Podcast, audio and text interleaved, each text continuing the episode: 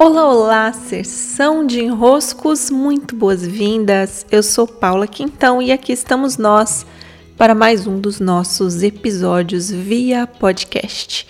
Como estão vocês?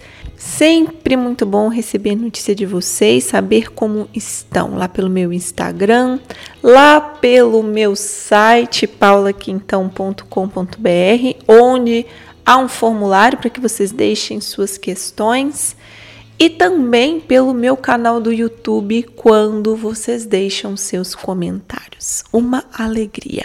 Vamos ao episódio de hoje.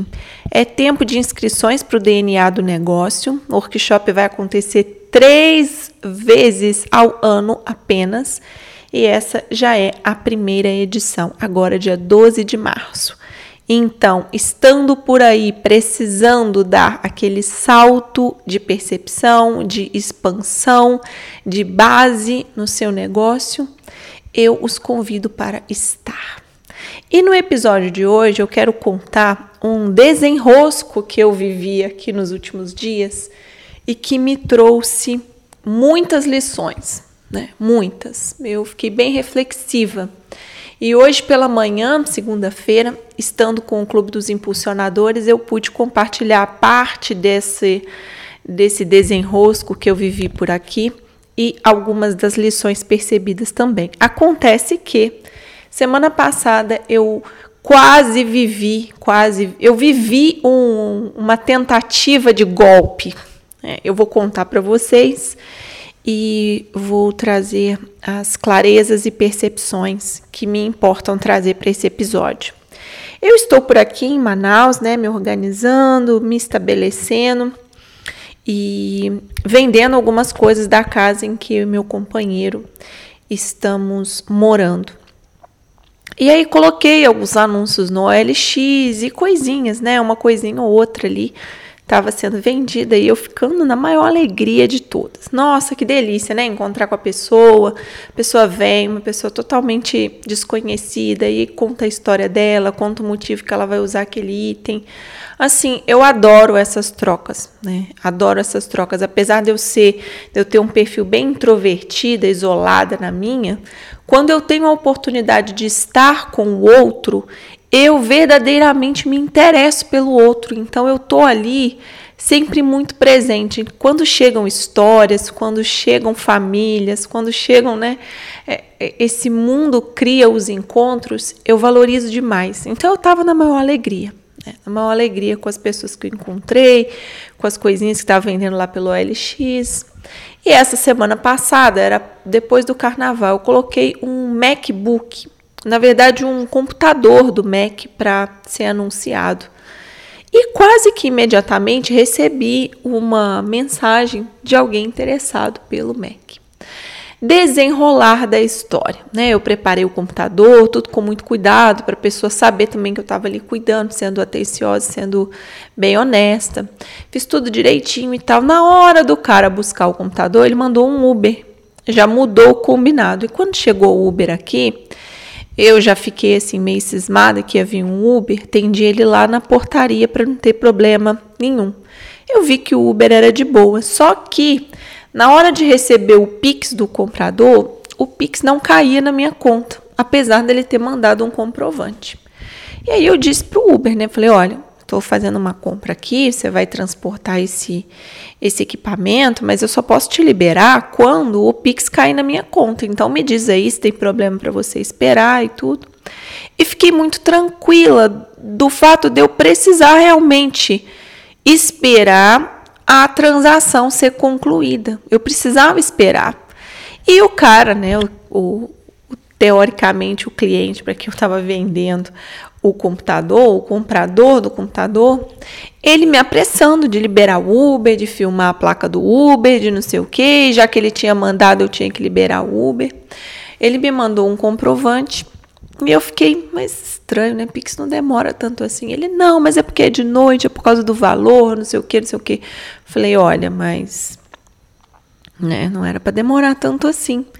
Parece que eu tive muita consciência que tinha alguma coisa ali errada. Falei com o Uber, falei, olha, tem alguma coisa aqui que não tá certa, eu tô achando que isso aqui é golpe. Abri o comprovante de novo que ele tinha me mandado do Pix e... Nossa, aquela hora, hoje de manhã, contando pro clube, até bati na mesa nessa hora. E o meu nome estava escrito errado no bendito comprovante. Ou seja, o cara fez o comprovante na mão. Aí eu já saquei, falei com o Uber, fez o comprovante, meu nome tá errado. Nunca erre o nome de alguém ao dar um golpe. Você precisa acertar o nome da pessoa. O nome é algo sagrado, você não erra o nome de uma pessoa. E aí, pronto, né? Falei com o Uber, vai rolar não, deixa eu ligar só de vídeo aqui pro cara para desencargo de consciência, mas aí, claro, né, nem atenderam e já responderam me xingando já, tipo, descobriu o nosso golpe, sua vadia. Não foi bem isso que falaram, não me xingaram de coisas piores, mas ali eu já tinha, né, já entendi que era um golpe, né, e fiquei muito...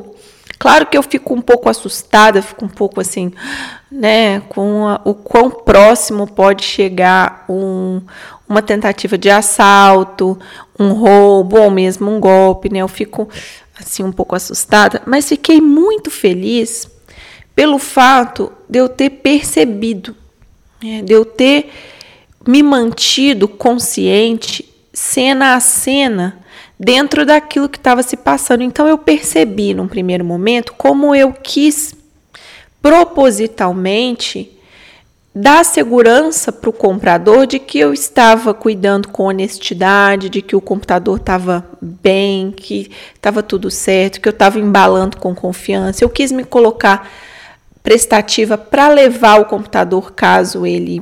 preferisse, ao invés de levar no Uber, né? Deixei tudo ali registrado também de como seria a transação, ficou tudo combinado.